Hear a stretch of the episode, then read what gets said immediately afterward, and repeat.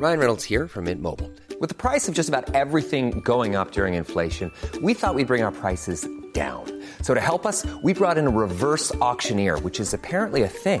Mint Mobile Unlimited Premium Wireless. How to get thirty, thirty, how to get thirty, how to get twenty, twenty, twenty, how to get twenty, twenty, how to get fifteen, fifteen, fifteen, fifteen, just fifteen bucks a month? Sold! Give it a try at mintmobile.com slash switch.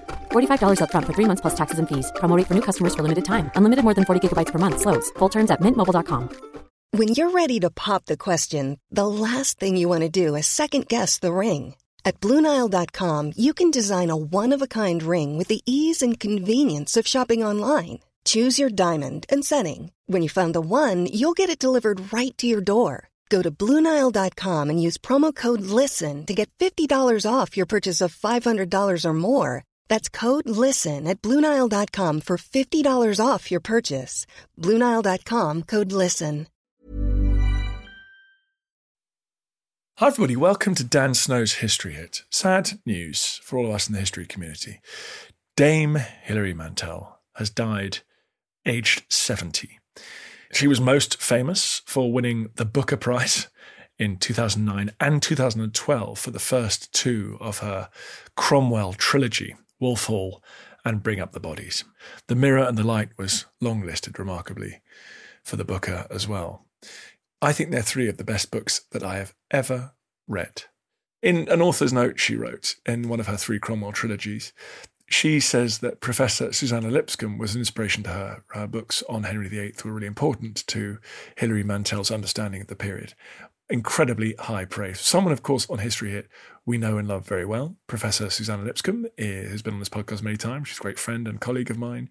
And, of course, Susanna also has the Not Just the Tudors podcast here on the History Hit Network.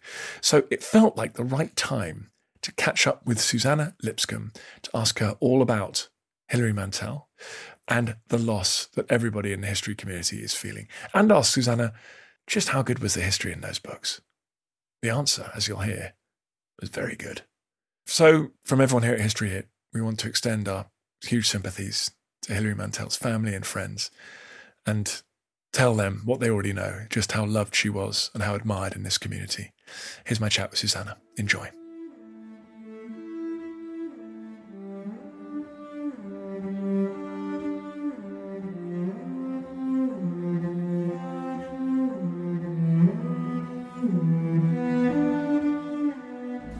We have recently learnt that Dame Hilary Mantel died on the twenty-second of September.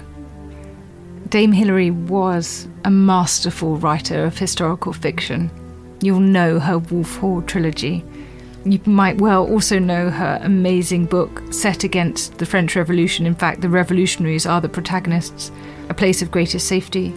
Maybe you've read some of her modern novels, her memoir, her collections of short stories, her journalism in places like the L R B.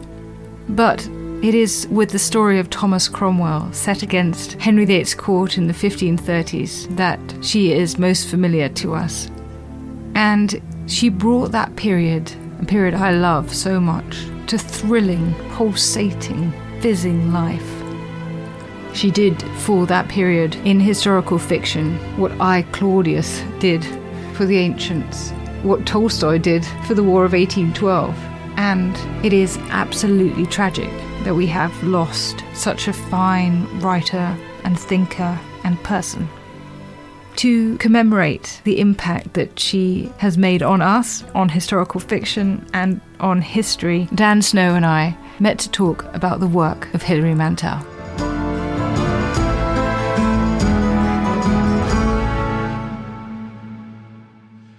Hi Susie, sad news.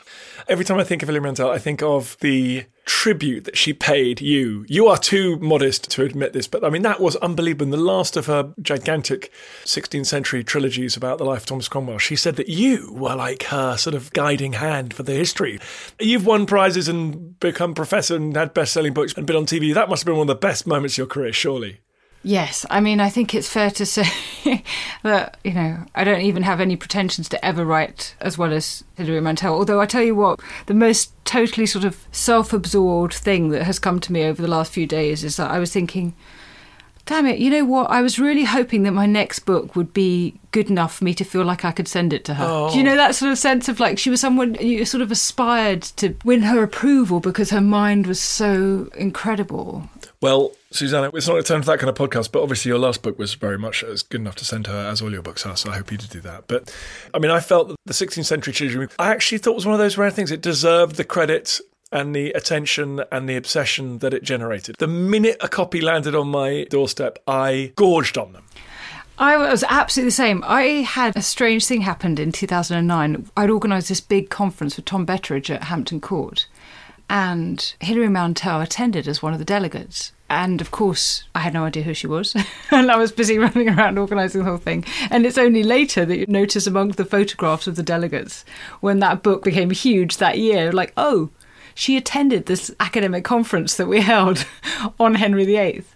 And she came along to another event later that year. And I got a copy sent to me when I was working there. And I remember reading it as I was walking to my car. And just those opening words, and now get up.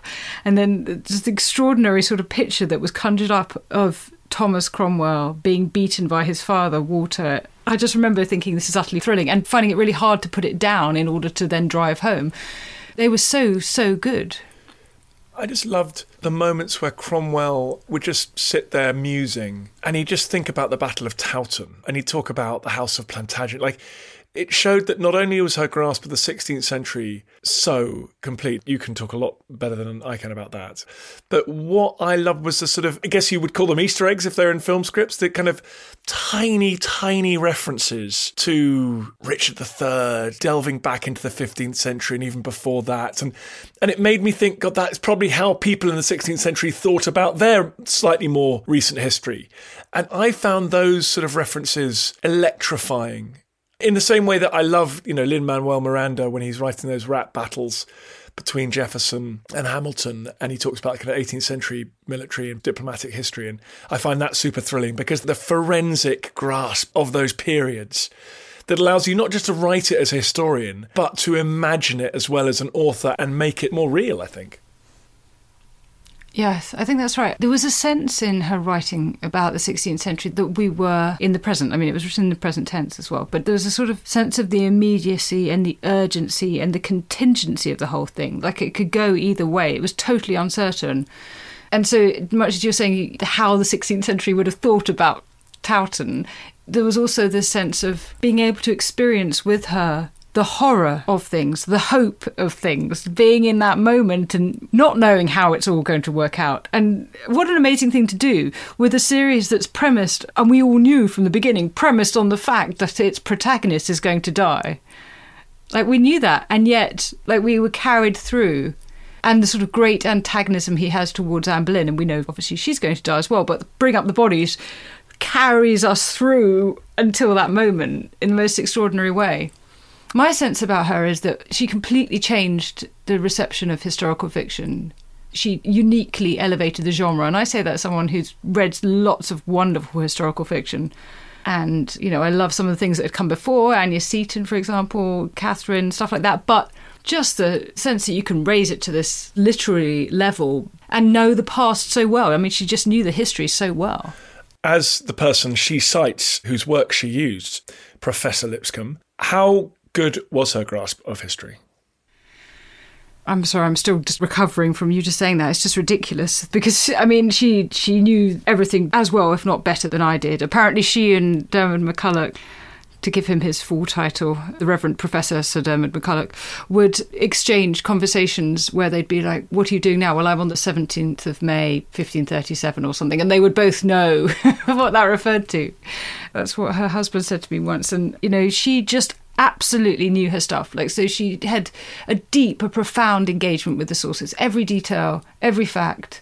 She had read the books, she'd read the books about the books, she'd read all the primary sources, you know, whether it's Cavendish's Life of Cardinal Wolsey or Roper on Thomas More or whatever it was. Just these phrases would come out. And she said, I think on record at one point, that she had a conviction that things that were said on record had at some point previously been said off the record. So she would put expressions, little snippets from the primary sources in places that they might not be in those sources because she thought people would try out something first.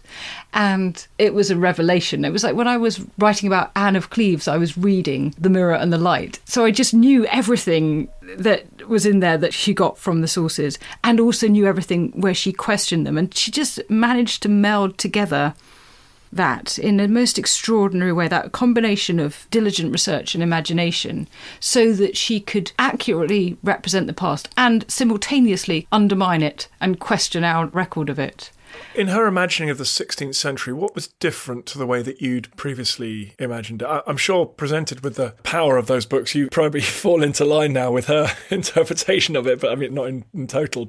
But what I was really struck by, and I should have known this from the reading I've done, but I was struck by the difference between the king's courtiers and social circle and the sort of worker bees. So even Cromwell at his absolute peak, there are still gentlemen of the bedchamber who he's never confident that he knows everything that's going on at all times in and around the king's person. Access to the royal body, to the royal chambers, always felt like he was entering a different world to me. And that's something that her writing just brought alive that I don't think I'd properly appreciated enough. I'm sure you had. But is there anything like that that she was able to awaken and deepen your understanding or just raise questions in your head? I guess the thing that really surprised me was seeing the way in which some of the things that we discuss and debate as historians of the sixteenth century could sort of both be true. So she would say, for example, there's a huge discussion since the days of Geoffrey Elton onwards as to whether Henry the Eighth was the puppet or the puppeteer, you know, whether he was being led. And I think she says at one point, you know, he cannot be led, but he may be enticed. You know, you get different people's perspectives. And so she allowed everything that we say about this and have debated hotly over the decades to be true.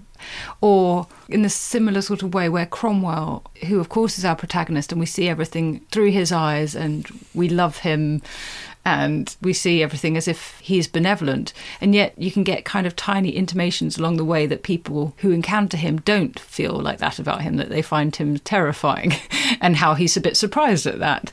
So I suppose it just made me think about our verities, you know, how the divisions, the way that we kind of categorise things or people in the past. And it just allows for that complexity. I'd always just thought of Cromwell as the person who wrote, item, the Abbot of Glastonbury, to be tried, hanged and executed. You know, he's somebody who is happy to order a trial and then the conclusion and execution without any Having thought. Assured said Abbot that he would not have his monastery touched the year before, if I remember rightly, right? That's absolutely right, Dan, exactly. So that just that sense, you know, I think he was this terrible thug, basically, and she allowed us to think of him as something more.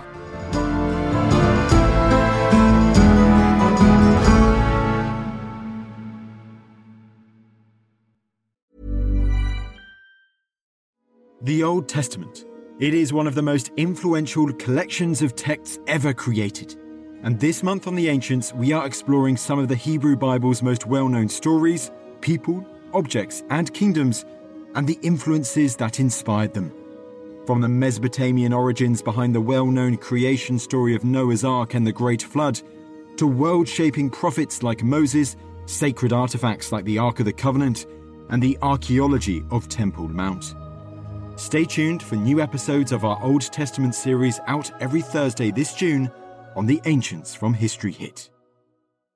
If you thought the only way to get a more defined jawline with natural-looking results was through surgery, think again. Juvederm Volux X C is a non-surgical injectable gel filler that improves moderate to severe loss of jawline definition and can help you achieve natural-looking results with little downtime. Even better, this improved definition lasts up to one year with optimal treatment. No maintenance required. Improve jawline definition for a smooth, sculpted look with Juvederm Volux X C. For important safety information and to find a licensed specialist, visit Juvederm dot com. That's J U V E D E R M dot com. Not for people with severe allergic reactions, allergies to lidocaine, or the proteins used in Juvederm. Common side effects include injection site redness, swelling, pain, tenderness, firmness, lumps, bumps, bruising, discoloration, or itching. There's a risk of unintentional injection into a blood vessel, which can cause vision abnormalities, blindness, stroke, temporary scabs, or scarring. Talk to a licensed specialist to find out if it's right for you. Ready to pop the question and take advantage of thirty percent off? The jewelers at Blue Nile dot com have got sparkle down to a science with beautiful lab-grown diamonds worthy of your most brilliant moments.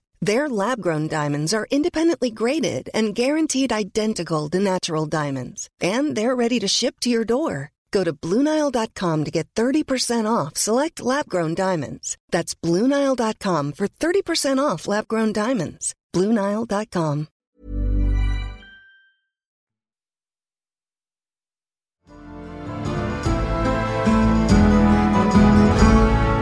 His half-remembered past, you know, whether it's the work in the Flemish trade, being in Italy, the relationship with Europe, the kind of importance of Italy in that period.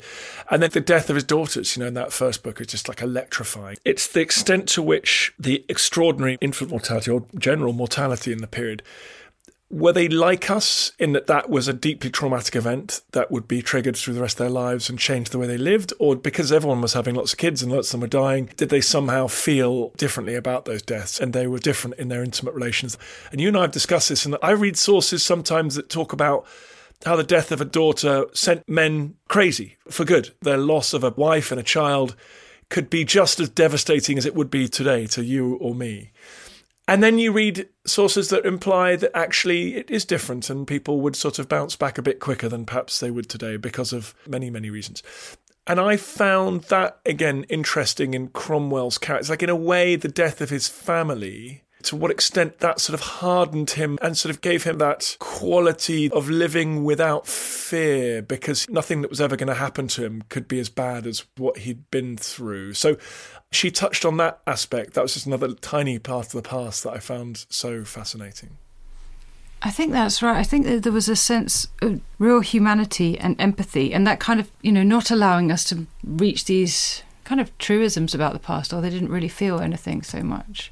She wrote to me once, I'm just bringing up this email, where she wrote to say, it's a few years ago, that she had been thinking of the thousands and thousands who must have survived childbirth but with disabling injuries, talking about the sort of truly hidden part of the feminine experience. It was just a little exchange about this sort of thing. And I feel like she was very good at engaging with the pain of the past.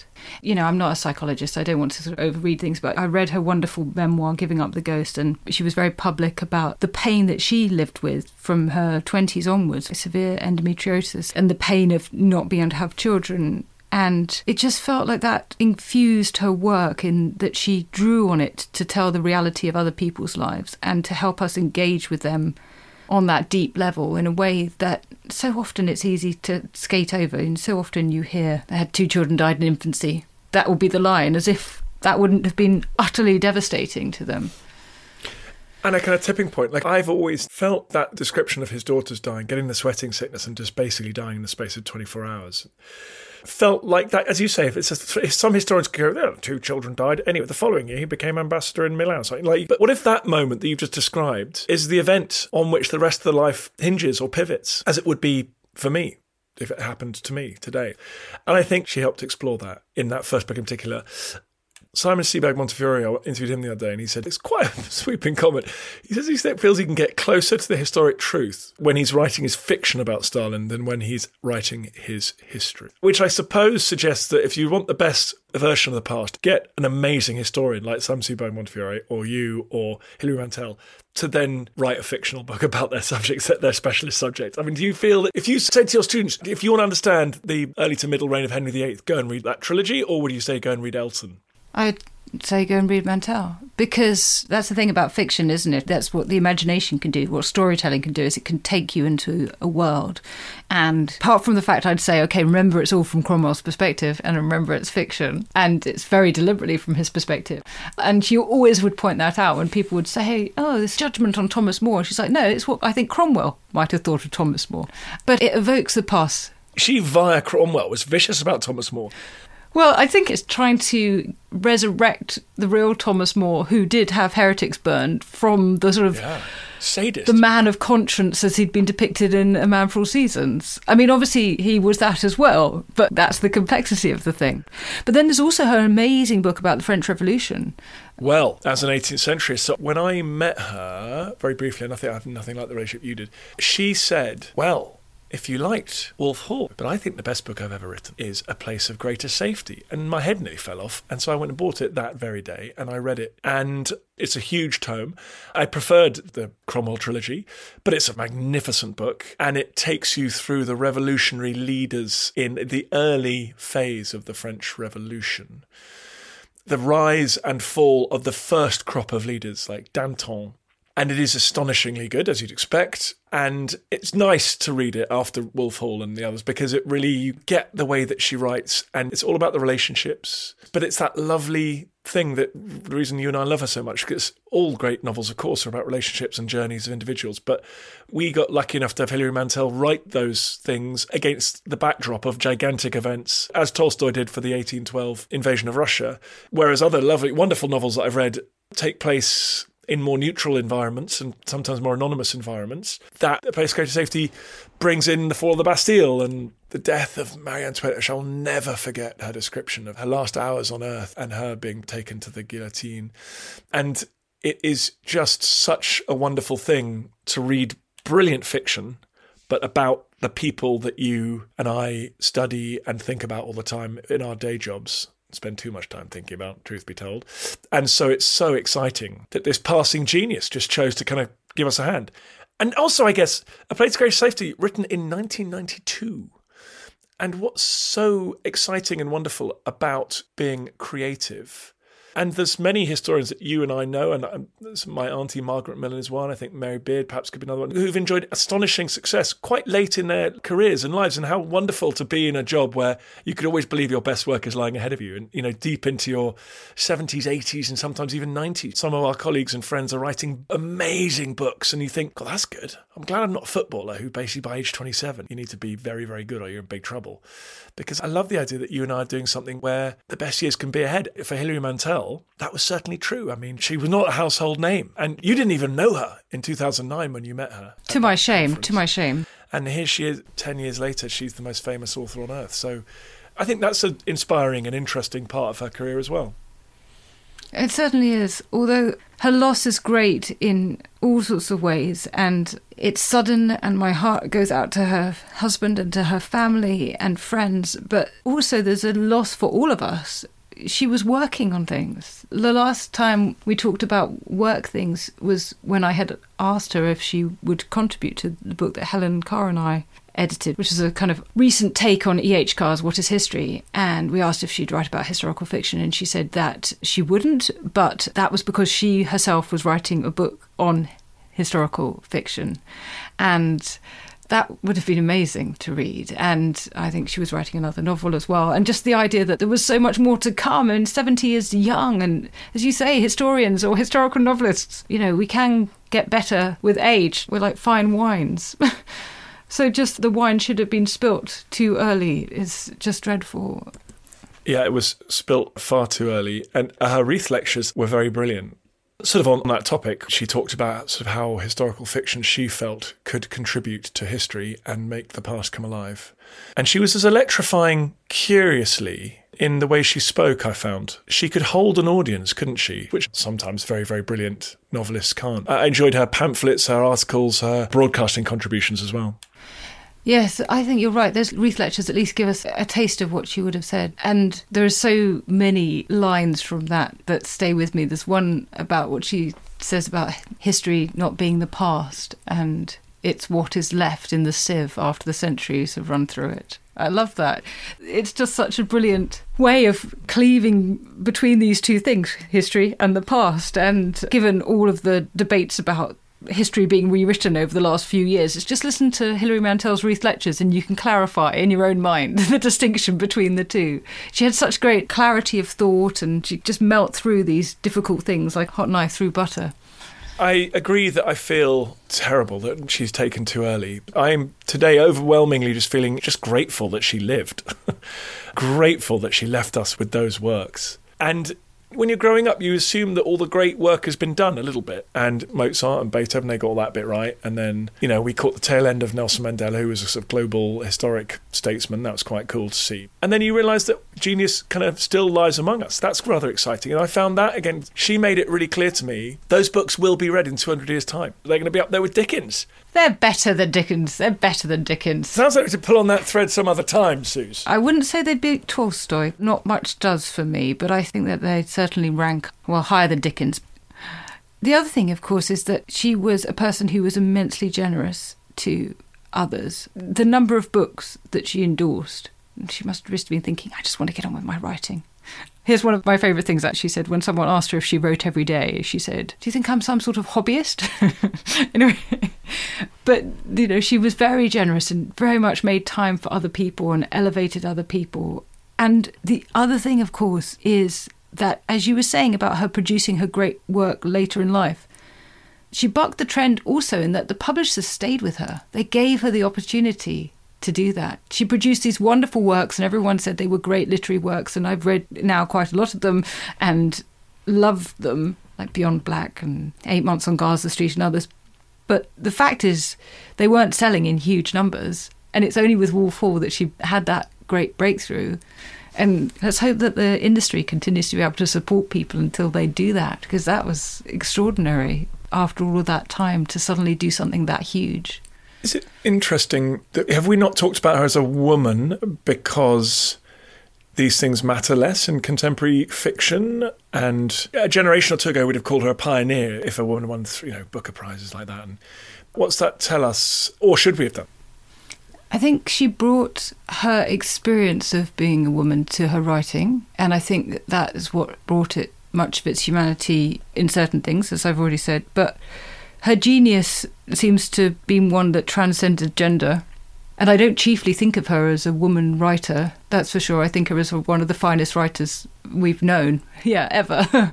Is that also because we no longer have to go, well, you know, brackets, even though she was a woman, she wrote this. Like, have we reached a place of greater safety? Yeah, there you go. When it comes to thinking about literary genius. The place we haven't yet got with politicians, we still hold their wardrobe choices to completely different standards.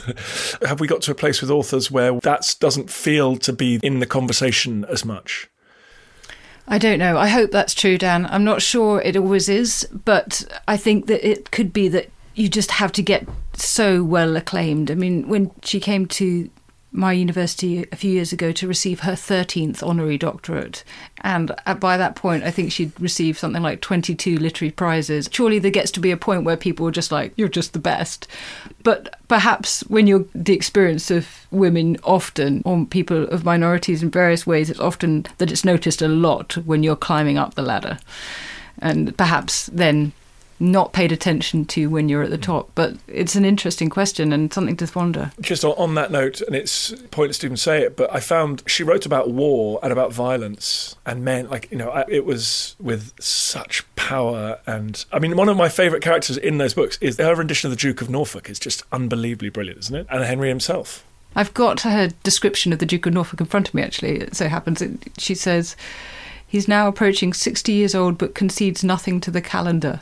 Flint-faced and keen-eyed, he is as lean as a gnawed bone and as cold as an axe head. Isn't that wonderful?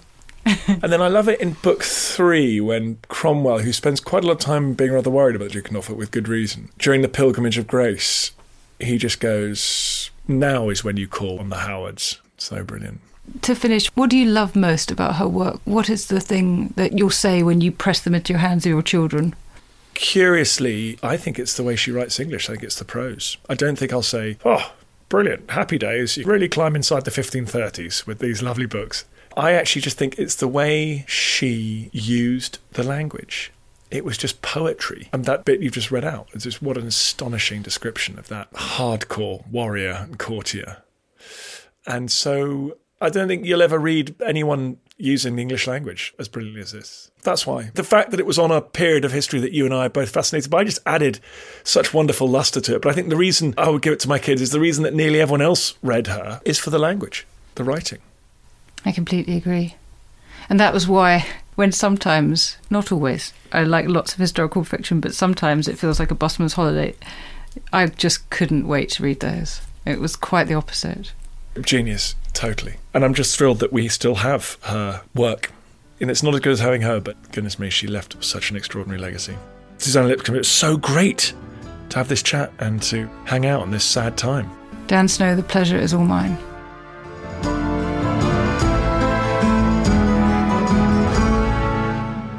Thank you to my producer, Rob Weinberg, and researcher, Esther Arnott. And thank you to you for listening to Not Just the Tudors from History Hit. If you haven't already done so, do sign up to our weekly newsletter, Tudor Tuesday, so that you never miss out on the history you love. There are details in the notes below this podcast. When you need mealtime inspiration, it's worth shopping Kroger, where you'll find over thirty thousand mouthwatering choices that excite your inner foodie. And no matter what tasty choice you make, you'll enjoy our everyday low prices, plus extra ways to save, like digital coupons worth over six hundred dollars each week. You can also save up to one dollar off per gallon at the pump with fuel points. More savings and more inspiring flavors make shopping Kroger worth it every time. Kroger, fresh for everyone. Fuel restrictions apply. You can't really be proud of yourself if you don't know your history. Those were the words of Nelson Mandela and the foundation of a new podcast from The Times and The Sunday Times, Your History. Join me, Anna Temkin, Deputy Obituaries Editor of The Times, each week as we explore the astonishing lives that have shaped our own lives. Your History, available wherever you find your podcasts.